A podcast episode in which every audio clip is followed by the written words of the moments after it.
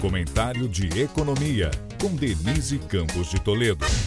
O relatório Focus, divulgado nesta segunda pelo Banco Central, reafirmou a revisão das projeções do mercado para melhor neste ano e pior no próximo.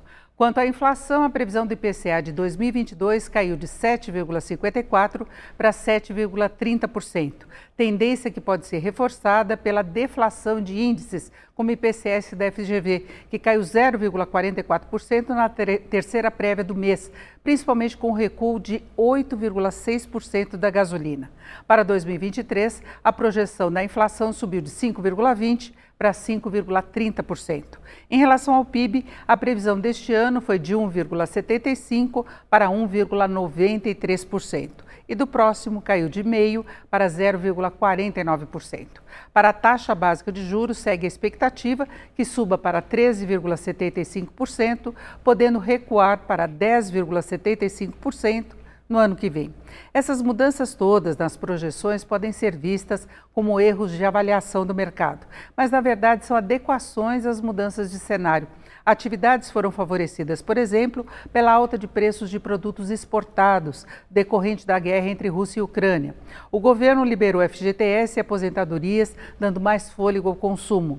Serviços tiveram reação mais forte com as liberações de atividade. Na inflação, o que está fazendo muita diferença são os cortes de tributos. Já a piora das previsões para dois mil e vinte e três tem muito a ver com a possível reversão de medidas que estão colaborando agora para um cenário melhor. O secretário do Tesouro e Orçamento do Ministério da Economia, Esteves Colnago, como vimos há pouco, afirmou hoje que a proposta orçamentária do próximo ano deve considerar a volta do valor do Auxílio Brasil para quatrocentos reais. O aumento para seiscentos, garantido na P E C das Bondades, só vale até dezembro. O governo não tem obrigação de manter o novo valor. Segundo o secretário, se houver a decisão política de manter, haverá um custo adicional de até sessenta bilhões de reais, que somado às despesas não obrigatórias, que vão de cento e vinte a cento e trinta bilhões, exigiria um esforço muito maior para respeitar o teto de gastos, com cortes de outras despesas, investimentos ou gastos de custeio.